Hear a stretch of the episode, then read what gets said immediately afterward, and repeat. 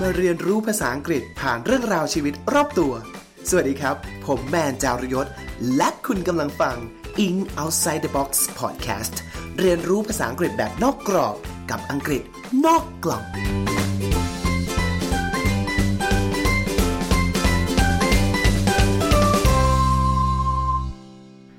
สวัสดีครับ สวัสดีท่านผู้ฟังที่รักทุกท่านนะครับ ยินดีต้อนรับกลับเข้าสู่รายการ In Outside the Box Podcast ภาษาอังกฤษนอกกล่อง รายการที่พาท่านไปเรียนรู้เรื่องราวภาษาอังกฤษผ่านชีวิต รอบๆตัวครับผมไม่น่าเชื่อเลย ตอนนี้เราก็เข้าสู่ EP ที่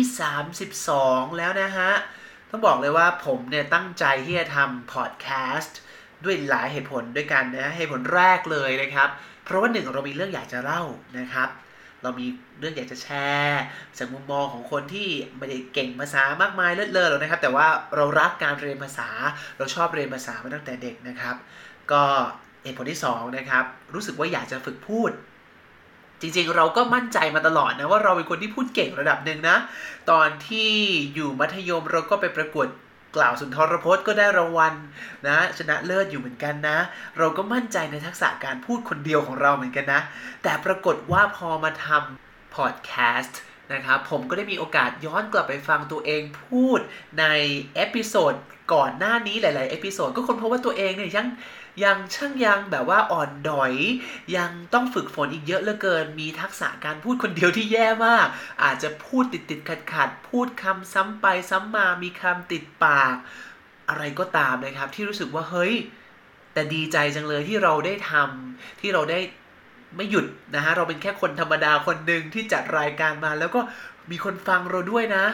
ก็ถือว่าเป็นอะไรที่ดีใจมากๆ แล้วก็อยากจะขอขอบคุณท่านผู้ฟังที่สนับสนุนแล้วก็ให้การต้อนรับเป็นอย่างดีฟังมาอยู่ด้วยกันจนถึงเอพิโซดนี้นะครับก็สัญญาว่าจะเดินหน้าทำต่อไปพัฒนาฝีมือของตัวเองต่อไปเรื่อยๆนะครับผมอะก็เลยนำมาสู่ episode นี้ครับ จริงๆ เราตั้งใจนะทุกๆวันอาทิตย์อะเราจะทำ เรื่องราวของสืบจากรากคือการไปดูรากศัพท์ มาเรียนรู้คำศัพท์ว่ามีอะไรที่ทำให้เราจำได้ง่ายขึ้นบ้างจากรากศัพท์ หรือแม้แต่มีเรื่องราวอะไรที่ซ่อนอยู่ในรากศัพท์นั้น แต่สัปดาห์ที่ผ่านมาเนี่ยตั้งใจแล้วนะว่าจะทำวันอาทิตย์ตามที่สัญญาไว้ตามที่ตั้งเป้าของตัวเองเอาไว้ แต่ปรากฏว่าสุดท้ายก็ยุ่งจนทำไม่ทันวันอาทิตย์อยู่ดี แต่เนื้อหามันก็เตรียมไปแล้วล่ะ มันอินนะนะ มันก็จะแบบรออีกอาทิตย์หนึ่งมันก็กระไรอยู่แล้วก็เลยแบบว่าขออนุญาต อ่าอุบอิบนิดนึงนะครับ มาพลงในวันอังคารนี้แล้วกันในท่านผู้ฟังถือว่าไม่สายเกินไปนะผ่านไปแค่วันสองวันท่านั้นเองนะครับเพราะฉะนั้นวันนี้ฮะท่านผู้ฟังเราจะมาพูดคุยกันถึงรากศัพท์อีกหนึ่งคำที่ผมชอบมากนะฮะเพราะว่าเป็นเรื่องราวของชีวิตของเรานะครับ ไม่รู้ท่านผู้ฟังเคยได้ยินคำว่า c'est la vie หรือเปล่าครับผม c'est la vie เป็นภาษาฝรั่งเศสที่ก็ถูกนำมาใช้ในภาษาอังกฤษ ที่แปลว่านี่แหละชีวิตนะครับ เหมือนที่ผมได้เริ่มต้น episode ว่าผมทำพอดแคสต์เนี่ยโดยที่คิดว่าตัวเองเก่งและ ในระดับหนึ่ง แต่พอมาทำก็ได้ค้นพบว่าเราช่างอ่อนด้อยและยังต้องเรียนรู้และเติบโตอีกมาก และนี่แหละชีวิตคนเรามันก็ไม่มีอะไรมากครับ ชีวิตคนเรามันก็ต้องเป็นแบบนี้เรียนรู้ไปกับมัน วันนี้ครับ เราจะมาพูดคุยแล้วก็เรียนรู้คำศัพท์ที่มีรากศัพท์จากคำว่าชีวิต แล้วพบกันครับ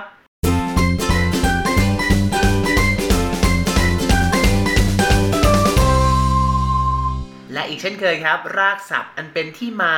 ของคำศัพท์ในภาษาอังกฤษที่สวยๆ ที่ให้เซนส์อะไรที่มีความหมายเกี่ยวกับชีวิตนะครับ มาจากภาษาละตินครับารากศัพท์นี้คือ with ผมไม่รู้จะอ่านออกเสียงยังไง เพราะว่ามันต้องเอาไปประกอบกับคำอื่นนะ v i v with มั้งครับ น่าจะอ่านว่า with นะ v i v นะครับ เป็นรากศัพท์เป็นชีวิต มันมาจาก verb to live verb to มีชีวิตอยู่ ของภาษาละตินที่ว่า vivere นะครับ มันก็เลยเป็นรากศัพท์ viv ไปประกอบในคำต่างๆครับ เช่น vivacious อ่ามี viv เห็นไหม vivacious vivid vital นะครับอะเดี๋ยวเราไปดู 3 คำแรกกันก่อนเลยดีกว่าครับคำแรกครับ vivacious ครับ vivacious v i v ฮะ a c i o u s นะครับ v i v a c i o u s vivacious คำนี้ชัดเจนไม่รู้จะชัดเจนยังไงแล้วครับ เพราะมีรากศัพท์ with viv ที่แปลว่าชีวิตเนี่ยแหละ ซ่อนอยู่ในคำนี้ครับ เพราะฉะนั้นคำว่า vivacious ครับท่านผู้ฟังคำแรกนี้ มันแปลว่าอะไรที่มัน lively มีชีวิตชีวา attractively lively and animated นะครับ เป็นลักษณะของบุคคลก็ได้นะครับ เช่น uh, if you describe someone as vivacious you mean that they are lively exciting and attractive ก็คือเราใช้ adjective คำว่า vivacious เนี่ย หมายถึงคนที่มีลักษณะของความดูมีชีวิตชีวาสดใส ร่าเริง น่าดึงดูดมีเสน่ห์จังเลย เพราะว่ามันมาจากรากศัพท์คำว่า viv vere ในภาษาละติน มันก็เลยทำให้คำ vivacious เนี่ย มันให้เซนส์ของความ full of life เพราะนั้น ท่านผู้ฟังเก็บคำนี้เอาไว้ใช้นะครับ vivacious เอาไว้ไว้อธิบายคนที่เขาดูมีชีวิตชีวา เต็มไปด้วยพลังงาน เต็มไปด้วย energy นะครับผม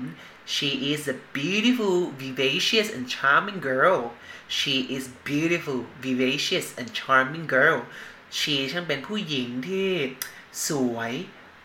มีชีวิตชีวาแล้วก็ทรงสเสน่ห์จังเลยนะครับอะคำแรก vivacious ครับคำที่สองครับที่มาจากรากศัพท์ชีวิตก็คือคำว่า vivid ครับผม vivid นะครับ เช่นเดียวกันนะครับ vivid ก็เป็นลักษณะของคนที่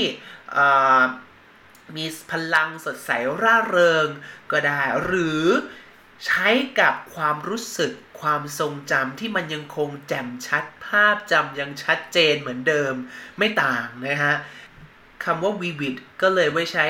describe something that's produced powerful feelings or strong clear images in the mind นะครับ ก็คืออะไรที่มันแบบให้ภาพที่ชัดเจนในใจของเรานะครับ เช่น memories of that evening were still vivid memories of that evening were still vivid นะครับ ก็คือความทรงจำในคืนนั้น มันยังชัดเจนอยู่ในใจของฉันเลยนะนพรนะครับ เก็บไว้ใช้ได้ฮะ vivid นะครับ memory vivid นะครับหรือใช้กับสีสันนะครับ ก็ได้ด้วยเช่นเดียวกันฉันแน่นอนครับเป็นรากศัพท์ชีวิตมันต้องเป็นสีแบบไหนดีล่ะ ระหว่างสีแบบทึมๆเศร้าๆ หรือว่าสีสดใสสว่างสว่าง ก็ต้องสีสดใสสว่างสว่างใช่ไหมครับนั่นคือ vivid green vivid color นะครับ อย่างที่เคย พูดคุยกันไปในเรื่องของ episode เรื่องของคำศัพท์ว่าเราจะเรียนศัพท์ เราจะไม่จำเป็นคำแต่เราจะจำเป็นยวงๆใช่ไหมครับเพราะฉะนั้นท่านผู้ฟังก็จำคู่กันไปเลยว่าสีสดใส vivid color vivid green นะครับหรือเวลาตอนสมัยผมเรียนเขียนเอเซ่อาจารย์ก็บอกว่าเวลาเธอเขียนเรียงความนะ เธอต้องยกตัวอย่างที่มันแบบว่าเห็นภาพชัดเจน give vivid details ครับ ให้รายละเอียดที่เห็นภาพชัดเจนเมื่อวานนะฉันไปเจอผู้ชายคนหนึ่งเว้ยแกที่ยิมนะ กล้ามแขนเนี่ยนะเป็นมัดมัดเหงื่อนี่เขาค่อยยกดัมเบลขึ้นมาเหงื่อค่อยๆไหลลงมาจากปลอยผมของเขาลงมาที่ซอกคอแล้วก็ไหลไปที่ร่องอกของเขาเนี่ยฮะ อะไรแบบนี้ก็จะเป็นแบบว่า vivid images vivid details ให้ละเอียดแต่ว่าเห็นภาพชัดเจนไปเลยนะฮะ หรืออีกอันหนึ่งครับ vivid personality คือมีบุคลิกลักษณะที่สดใสร่าเริงนะครับ นั่นเองเห็นไหมก็ยังคงเป็นคำศัพท์ที่ให้เซนส์ของชีวิตชีวานั่นเองครับผมอะคำที่ 3 ดีกว่าครับคำว่า vital ครับผม vital v i t a l vital เห็นไหมครับ เห็นคำว่าเห็นราก v i v ที่ซ่อนอยู่ไหมนะครับ เพราะฉะนั้น vital ก็คือปีกมี 2 ซีกความหมายนะครับ ซีกแรกก็คือ full of energy lively เหมือนกันเลยก็มีชีวิตชีวาเหมือนกันเลยนะครับอะ a beautiful vital girl a beautiful vital girl หญิงที่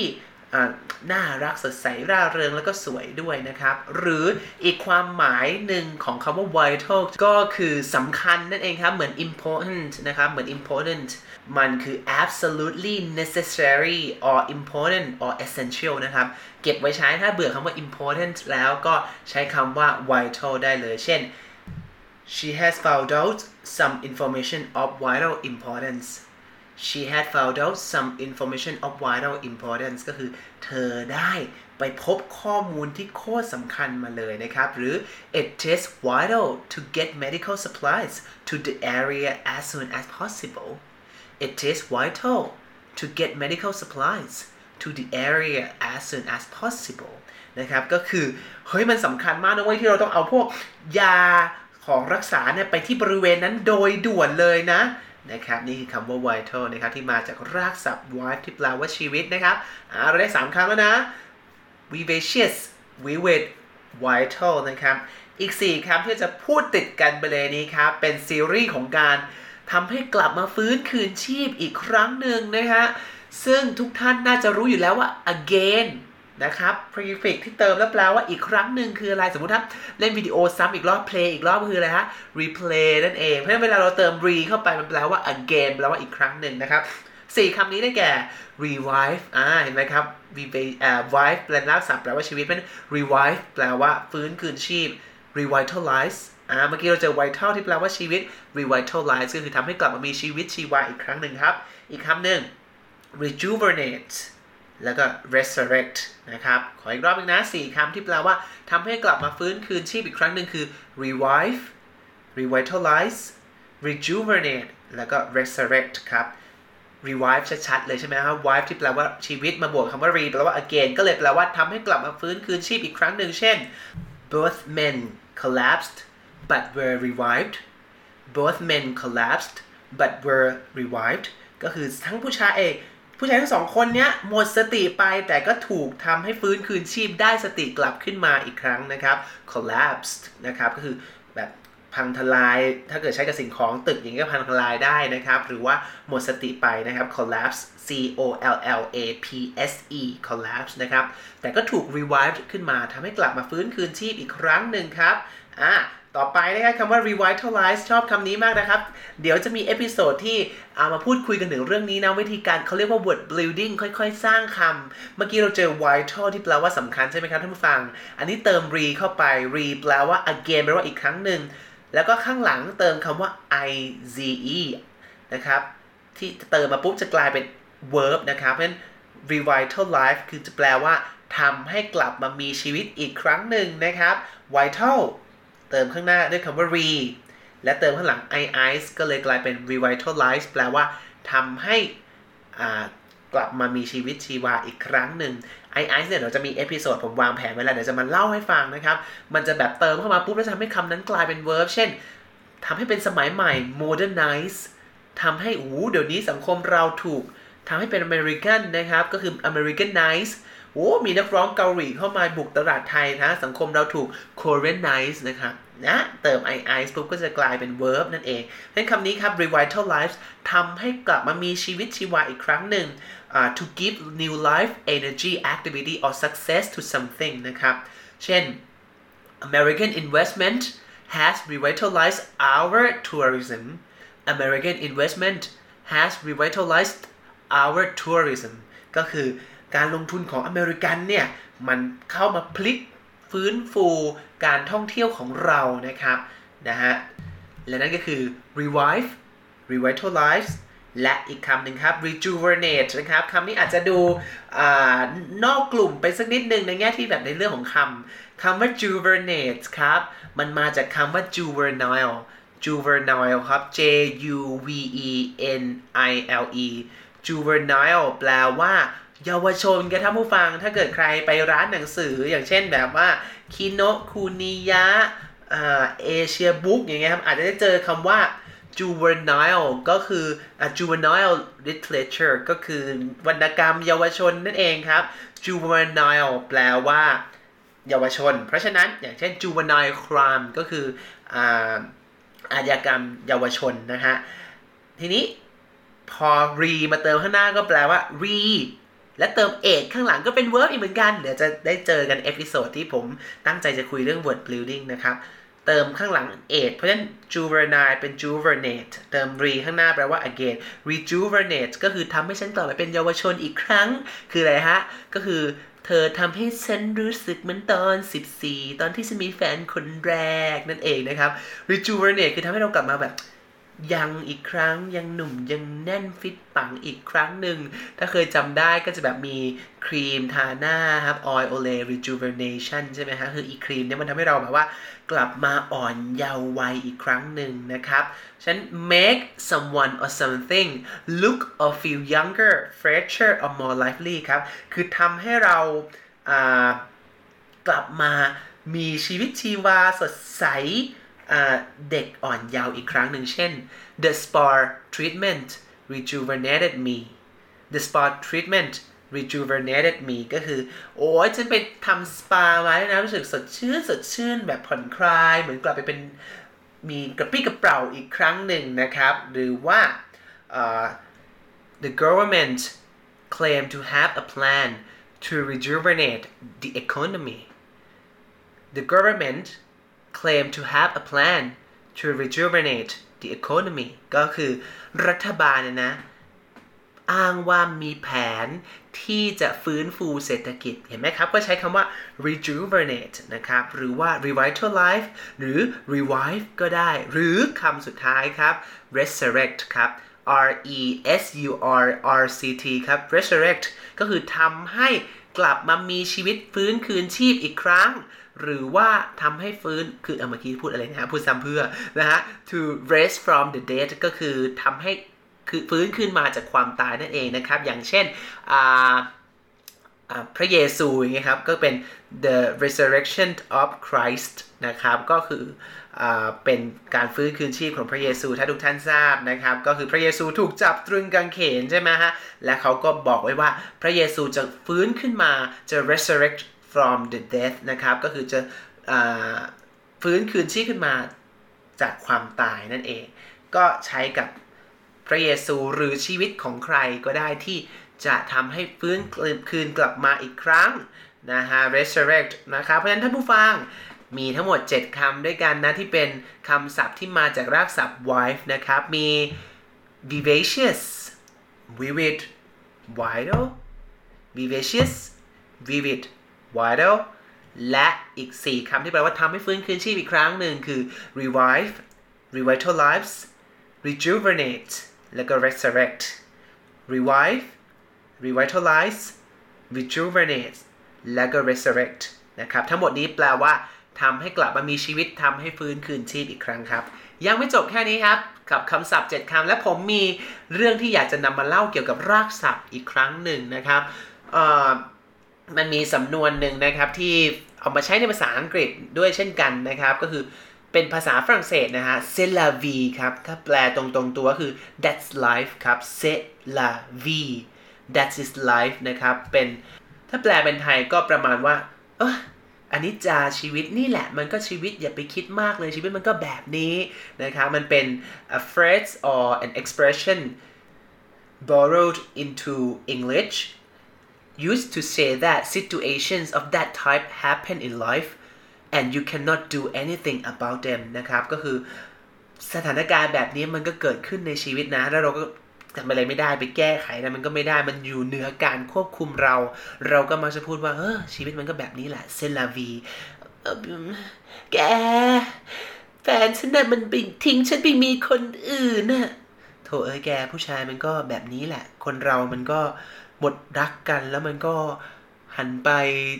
รักคนใหม่ก็ได้ แกก็แค่ life goes on นะเว้ย ชีวิตต้องดำเนินต่อไปเซลาวีชีวิตก็แบบนี้แหละแกนะครับ อ่านตัวอย่างอีกสักอันหนึ่งนะครับ I can't go to the game on Saturday I have got to work เซลาวีนะครับ ก็คืออะไรฮะ เฮ้ยแกฉันไปดู เกมการแข่งขันนี้กับแกไม่ได้นะเว้ย ฉันมีงานต้องทำมาชีวิตมันก็แบบนี้นะครับอันนี้เป็นตัวอย่างที่อินในชีวิตมากหลายครั้งนะครับ ท่านผู้ฟังก็คงจะเป็นว่าโหวันจันทร์แล้วอะไม่อยากไปทำงานเลย แต่ทำไงได้อะต้องมีบัตรเครดิตต้องจ่าย มีบ้านต้องผ่อนนะครับมีรถต้องเช่านะฮะ เพราะฉะนั้นเซลาวีนี่แหละชีวิตทำอะไรมากไม่ได้นะครับ เพราะฉะนั้นเก็บถ้าเก็บสำนวนนี้ไม่ใช้ก็ได้นะครับ เพราะว่าภาษาอังกฤษก็ยืมมาใช้เหมือนกันและ เชื่อว่าท่านผู้ฟังมีโอกาสได้เจอในชีวิตเซลาวีจะเห็นนะครับว่าลาวี ในภาษาฝรั่งเศส มีคำความคล้ายกับ vive vive นะครับ ที่ภาษาละตินที่แปลว่าชีวิตจริง ๆ ด้วยนะครับ ก็เลยมีอีกหลายสองสาคำที่อยากจะมาเล่าให้ฟังในภาษาฝรั่งเศสก็มีอีกสำนวนหนึ่งครับ ที่ผมอยากจะคัดมาเล่าให้ฟังนี่เป็นความชอบส่วนตัวเลยนะ เพราะรู้สึกว่าเฮ้ย เพราะมันได้เจอตั้งแต่ในชีวิตที่เรียนมาแล้วก็ได้เห็นมาตลอดเลย มันได้เจอจริงๆนะไม่ใช่แบบว่าไปคัดเลือกอะไรมาพูดก็ไม่รู้นะ ผมเชื่อว่าท่านผู้ฟังฟังแล้วเนี่ย วันหนึ่งได้ไปเจอมันแน่ๆครับ อีกอันนึงที่เขาจะใช้กันเป็นคำแบบคำพูดแบบฮูเรฮูเรติดปากก็คือ vive la France ครับ vive la France ก็คือ ขอให้ฝรั่งเศสจงเจริญ long live France อย่างเงี้ยนะครับ แบบมันจะเป็นสำนวน vive ซึ่งเป็นประโยคที่เขามาจะพูดกันติดปากเนี่ยนะฮะ โดยเฉพาะแบบแสดงความรักชาติของฝรั่งเศส เข้าไปในสายเลือดนะฮะ คือ Vive la France ขอให้ฝรั่งเศสจงเจริญ หรือ Vive la liberté ก็คือขอให้เสรีภาพจงเจริญ Long live something ใช่ไหมฮะถ้าท่านผู้ฟังทราบก็จะรู้ว่า 3 สิ่งอันเป็นพื้นฐานที่มาของฝรั่งเศสฝรั่งเศสที่เป็นประเทศที่แบบว่าเป็นหนึ่งในหัวหอกในการ ปฏิรูปการปกครองเลยนะ ปฏิวัติฝรั่งเศสใช่ไหมครับ เพราะฉะนั้นเขาจะมีจุดเชื่อ 3 อย่างก็คือ liberté égalité แล้วก็ fraternité ก็คือแปลภาษาอังกฤษก็คือ liberty equality แล้วก็ fraternity แปลว่า เสรีภาพประดอนภาพแล้วก็เสมอภาพนั้น vive la liberté ก็คือขอให้เสรีภาพจงเจริญอินนะคะโอเคนะครับนี่ก็เป็นสิ่งที่เจอ และด้วยความที่เผอิญผมมีโอกาสได้รู้ภาษาฝรั่งเศส ภาษาสเปนภาษาอิตาลีนะฮะก็เลยงูปลานะขอบอกไว้ก่อน ก็ได้แบบอูกระตุกตอมเอะมาก เพราะว่าคำว่าชีวิตนะครับที่มาจากภาษาละติน vive เนี่ยนะมันคำว่า life ในในในภาษาฝรั่งเศสคือ la vie ถ้าเป็นภาษาสเปนคือ la vida แล้วก็ถ้าเกิดเป็นภาษาอิตาลีก็คือ la vita นะครับสามคำนี้มีความคล้ายกันทำไมถึงมีความคล้ายกัน ก็เพราะว่าภาษาฝรั่งเศสสเปนอิตาเลียนมันเป็นภาษาตระกูลโรแมนต์ซึ่งสืบทอดมาจากภาษาละตินโดยตรง มันเลยทำให้มีความคล้ายกันนั่นเองครับเพราะฉะนั้นผมอยากจะขอพูดถึงอีก 2 อย่างที่เกี่ยวกับชีวิตที่อยากจะฝากท่านผู้ฟังเอาไว้ อันนี้ไม่ใช่เป็น เป็นคำศัพท์แล้วแต่เป็นหนังและเพลงที่มีความเกี่ยวข้องกับเรื่องราวของคำศัพท์คำว่าชีวิตนี้ครับ เรื่องแรกครับท่านผู้ฟังหัวนี้เป็นแบบหนังที่ประทับใจ อันดับต้นๆในชีวิตที่ยังไม่มีอะไรโค่นได้เลยครับ ชื่อว่าหนังหนังชื่อหนังเป็นหนังอิตาเลียนชื่อว่า La Vita e Bella ก็คือ Life is Beautiful ครับ ลาวิต้าแปลว่าชีวิตใช่ไหมก็คือชีวิตนี้ช่างสวยงามต้องบอกว่าตอนที่ดูหนังเรื่องนี้ครั้งแรกนะครับ คือดูตอนสมัยอยู่ปีหนึ่งยังแบบเพิ่งเรียนจบมัธยมม .6 สอบเอ็นติดเข้ามาใหม่ๆนะฮะต้องมาเรียนวิชาเรียนรวม แบบเป็นนงแบบห้องเรียนแบบ หนึ่งพันคนน่ะแบบห้องแบบโรงหนังเป็นชั้นๆลอยขึ้นไป แล้วมีจอใหญ่หนูฮะหน้าห้องสมัยนั้น ตื่นเต้นมากโอ้มหาลัยเขาเรียนกันเยอะแบบนี้นี่เองเหรอเนี่ยเข้าใจแล้วว่าทำไมโดดได้นะไม่ใช่ไม่ควรโดดนะอะไรก็ตามตอนนั้นก็ตื่นเต้นมาก แล้วมันเป็นวิชาหนึ่งเป็นวิชาที่แบบบังคับเรียน ทุกคณะต้องมาเรียนรวมกัน เรามีชื่อเรียกเป็นชื่อเล่นของวิชานั้นว่าวิชาดูหนัง เพราะเขาจะว่ามีการนำหนังมาให้ดูมาวิเคราะห์เรื่องความเป็นมนุษย์นู่นนี่นั่นใช่ไหมฮะ แล้วมันก็มีสัปดาห์หนึ่งครับ ที่อาจารย์นำหนังเรื่อง Life is Beautiful มาให้ดู ผมนะฮะ อยากจะขอให้ผู้ฟังนะครับ ถ้าเกิดใครที่ยังไม่เคยดูนะ มีโอกาสนะครับไปหาดูให้ได้จริง ๆ ชีวิตนี้ไม่ควรจะพลาดหนังเรื่องนี้เลย Life is Beautiful นะครับเป็นเรื่องราวนะฮะของผู้ชายคนหนึ่งครับที่มองโลกในแง่ดีมากๆ มาก ๆ จนกระทั่งมันนำพาสิ่งที่ดีมาให้ชีวิตของเขาแม้ว่า ในความเป็นจริง reality มันจะไม่ได้ดีอย่างที่คิดครับ Life is Beautiful เนี่ยนะครับ หรือ La Vita e Bella เนี่ย มันเป็นเรื่องราวของพระเอกที่ชื่อว่ากุยโดนะครับ เป็นชายหนุ่มธรรมดาธรรมดาที่แบบว่าดูแบบไม่มีอะไรเลยอะดูแบบเสลอร์เสลอร์ไม่มีอะไรดีดูแบบเป็นผู้ชายจนๆนะครับ แต่ทุกอย่างที่เขาทำอะเขามองโลกในแง่ดีชีวิตจนทุกอย่างมันแบบพลิกผันจนแบบมันลงล็อกไปหมด และนางเอกที่แบบว่า ดูตอนแรกนะครับ ดูถูกกีดกันจากครอบครัวไม่ให้มาชอบกับผู้ชายธรรมดาธรรมดาแบบนี้ตอนแรกจะให้ไปคู่กับผู้ชายอีกคนหนึ่งที่มีฐานะที่ดีกว่านี้ สุดท้ายนางเอกก็รักในความมองโลกในแง่ดี ความดีของพระเอกของเรา เรื่องราวก็ดำเนินไป โดยที่ผมไม่ได้สมัยนั้นนะนะตอนปีหนึ่งโดยไม่รู้เลยว่ามันเป็นเรื่องราวเกี่ยวกับอะไร ก็ดูไปได้ปรากฏว่ามันเป็นเรื่องราวของอที่เยอรมันนะครับฮิตเลอร์เนี่ยจับชาวยิว ไปรมควันแล้วก็ฆ่าชาวยิวที่ Nazi concentration camp หรือค่ายกักกันนาซีนะครับผมแล้วตัวพระเอกซึ่งเป็นชาวยิวเนี่ยก็โดนจับเพราะฉะนั้นตัวพระเอกนางเอกโดนจับและลูกของพระเอกก็โดนจับไปด้วยและตลอดที่อยู่ทั้งค่ายเนี่ยพระเอกไม่บอกลูกตัวเองว่าเราโดนจับเข้าค่ายกักกัน แล้วกำลังจะโดนรมควันพิษตายอะไรเงี้ยครับผมแล้วก็ใช้เรื่องราวการมองโลกในแง่ดีเนี่ยพลิกผัน ชะตาชีวิตมาตลอด แล้วบอกลูกตลอดเวลาที่ลูกอยู่ในค่ายว่า เราไม่ได้เราเรากำลังเรากำลังเล่นไล่จับนะ อย่าให้ตำอย่าให้ทหารพวกนั้นเห็นนะทหารพวกนั้นเห็นแล้วจับเรานะเราจะแพ้นะครับผมเรื่องราวก็เต็มไปด้วยการมองโลกในแง่ดีตรงนี้ครับ ซึ่งผมขออนุญาตไม่เล่าเรื่องว่ามันเกิดอะไรขึ้นบ้างเพราะเดี๋ยวจะ spoil เกิดท่านผู้ฟังคนไหนจะไปหาดูนะครับ แต่ขอบอกเลยว่าควรจะดูจริงๆนี่ผมพูดใน เทปวันนี้แล้วก็รู้สึกว่าเดี๋ยวจะต้องไปหาหนังเรื่องนี้เผอิญว่ามีซีดีอยู่ที่บ้านนะครับเดี๋ยวต้องมาเปิดดูแล้วเพราะมันดีจริงครับ ผมจำได้เลยว่า วินาทีที่หนังเรื่องนี้จบนะครับ เด็กมหาวิทยาลัยปีหนึ่งเฟรชชี่ที่แบบสมัยนั้นยังไม่ค่อยรู้ประสีภาษาอะไรมาก แบบว่าอาจารย์เปิดดูหนังให้ดูก็หลับบ้างในบางครั้งอะ่ะ แต่เรื่องเนี้ยยังจำภาพได้ติดหัวติดตาอยู่เลยว่าพอหนังเครดิตขึ้นจบปุ๊บ คนกว่าพันคนนักศึกษากว่าพันคนในห้องเรียนรวมอะ่ะปรบมือกันสนั่นลั่นมากเลยนี่เป็นสิ่งที่ยังจำได้ถึงทุกวันนี้เป็นความประทับใจเลยว่าหนังมันสุดยอดจริงอย่าลืมนะครับ ไปหาดูได้นะฮะ La Vita e Bella นะครับ Life is beautiful และท่านผู้ฟังจะรู้สึกว่า Life is beautiful ชีวิตมันก็สวยงามจริงๆไม่ว่ามันจะมีจุดผิดพลาดที่ไม่เป็นไปตามแผนที่เราคาดหวังเอาไว้นะแต่สุดท้ายก็เซลาวีนี่แหละฮะชีวิต มีสีสันของมัน และขออู้ท่านผู้ฟังครับจะพูดเข้าเรื่องสุดท้ายแล้วแต่นึกขึ้นได้อีกคำหนึ่งที่ไม่ให้ไม่ได้เลยนะที่มาจากรากศัพท์ wife ที่แปลว่าชีวิตครับ ก็คือคำว่า survive ครับ survive แปลว่ารอดชีวิตไงฮะ s u r v i v e survive ครับ ถ้าให้พูดบอกก็คือ sur มัน s u r มันแปลว่า เหนือ above over นะครับ เพราะฉะนั้นเหนือชีวิตขึ้นมาคือ เราเอาชีวิตรอดขึ้นมาได้นะครับ เอาชนะชีวิตมาได้นะครับก็รอดชีวิต survive นั่นเองครับผมอะผมขอจบเอพิโซดนี้ไปด้วยคำสุดท้ายนะครับ ที่มีเกี่ยวกับชีวิต นั่นคือ La vie en rose ครับ เป็นชื่อของเพลงนะครับ ไม่เชื่อว่าท่านผู้ฟังน่าจะเคยได้ยินกันนะ เพลงนี้เพราะส่วนตัวผมเคยได้ยิน แม้ว่าจะไม่รู้ว่า โอ้มันคือเพลงอะไรอะไรเงี้ยแต่เราจำได้ว่าเราเคยผ่านหูกับเพลงนี้ แล้วเราเคยได้ยินคำนี้นะฮะ La vie en rose ครับซึ่ง rose R O S E ในภาษาฝรั่งเศสที่นี้นอกจากแปลว่าดอกกุหลาบแล้ว ยังแปลว่าสีชมพูได้อีกด้วยครับ La vie en rose จึงเป็นเพลงเพราะๆ เป็นเพลงที่มีความหมายดี เป็นเพลงที่แต่งตั้งแต่ปี 1945 ก่อนผมเกิดอีกนะฮะ แต่เพลงยังคงอยู่คลาสสิกครับผม เดี๋ยวเราจะลากันไปด้วยเพลงนี้ครับ กับเพลง La Vie en Rose ซึ่งเป็นเพลงที่ถ้าแปลตรงๆตัวก็คือ Life Through Rosy Glasses ก็คือ มองโลกผ่านเลนส์กระจกสีชมพูก็คือ เรามองโลกอย่างมีความหวัง มองโลกด้วยความสดใสนะครับเขาบอกว่า La Vie en Rose เป็นจริงๆเนื้อเพลงถ้า ใน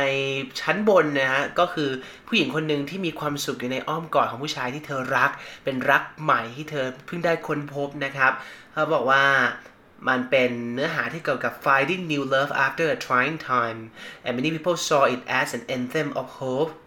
as it was released shortly after the end of World War II นะครับ ก็คือเป็นเพลงที่ค้นหาความรักหลังช่วงเวลาที่ยากลำบากนะครับ แล้วคนก็มองว่ามันเป็นเพลงแห่งความหวังนะฮะ ราะว่ามันปล่อยออกมาหลังจากที่เพิ่งสิ้นสุดสงครามโลกที่ 2 ไม่นานนะครับผม เขาบอกว่ามันเป็นเพลงที่มี timeless themes of love romance and resilience ครับ ผมชอบคำนี้ครับท่านผู้ฟังครับ uh, resilience ครับ R E S I L I E N C E resilience ครับถ้าให้แปลมันจะไม่ได้แปลว่าอดทนครับ แต่ resilience คือเป็นความสามารถในการ ลุกขึ้นมายืนกลับได้อีกครั้ง แม้ว่าจะเจอปัญหาทำให้เราล้มลงนะครับ ก็คือท้อแต่ไม่ถอย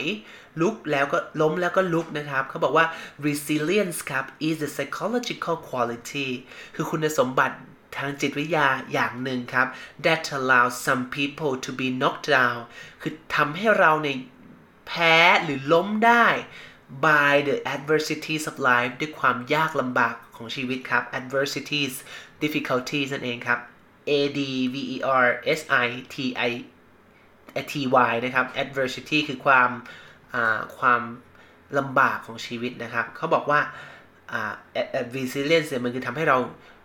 ยอมแพ้หรือล้มไปจากความยากลำบากของชีวิต but come back at least as strong as before แต่ ลุกขึ้นมาได้เข้มแข็งกว่าแต่เดิมครับ เหมือนเพลงที่เราเคยได้ยินใช่ไหม What doesn't kill you make you stronger นะครับ rather than letting difficulties traumatic events or failure overcome them and drain their resolve แทนที่จะยอมให้ความยากลำบาก หรือเหตุการณ์ที่มันฝังใจหรือความล้มเหลวที่มันเอาชนะเราเนี่ยมาดูดพลังงานชีวิตไปจากเรา ดูดปณิธานความตั้งใจของเราไปเนี่ยแต่เขาบอกว่า highly resilient people find a way to change course ครับคนที่มีทักษะการล้มลุกคลุกคลานท้อแต่ไม่ถอยสูงเนี่ยจะพยายามหาวิธีใหม่ แล้วก็ emotionally heal ครับ รักษาเยียวยาอารมณ์ตัวเอง and continue moving toward their goals ครับ แล้วก็เดินหน้าไปสู่เป้าหมายในชีวิตที่วางไว้อย่างไม่ยอมแพ้นะครับเพราะฉะนั้น resilience ครับ ผมรู้สึกมันยิ่งเป็นคำที่ดีกว่าคำว่าอดทนอีกต่างหากนะ เพราะว่าอดทนคือเราอาจจะทนปล่อยให้ทนไปอย่างนั้นแหละ แต่คำว่า resilience คือเรายอมที่จะอนุญาตให้ตัวเอง อ่อนแอได้แพ้ได้ครับ แต่สุดท้ายเราจะกลับมาลุกขึ้นยืนแล้วมุ่งหน้าไปสู่เป้าหมายในชีวิตที่เราวางไว้ เพราะว่าชีวิตที่ไม่มีอุปสรรคเลยคงไม่มีนะครับ และนี่แหละคือชีวิตครับเซนลาวีสวัสดีต้องลาไปก่อนกับ In Outside the Box Podcast ครับ พบกันใหม่ตอนหน้าสวัสดีสวัสดีครั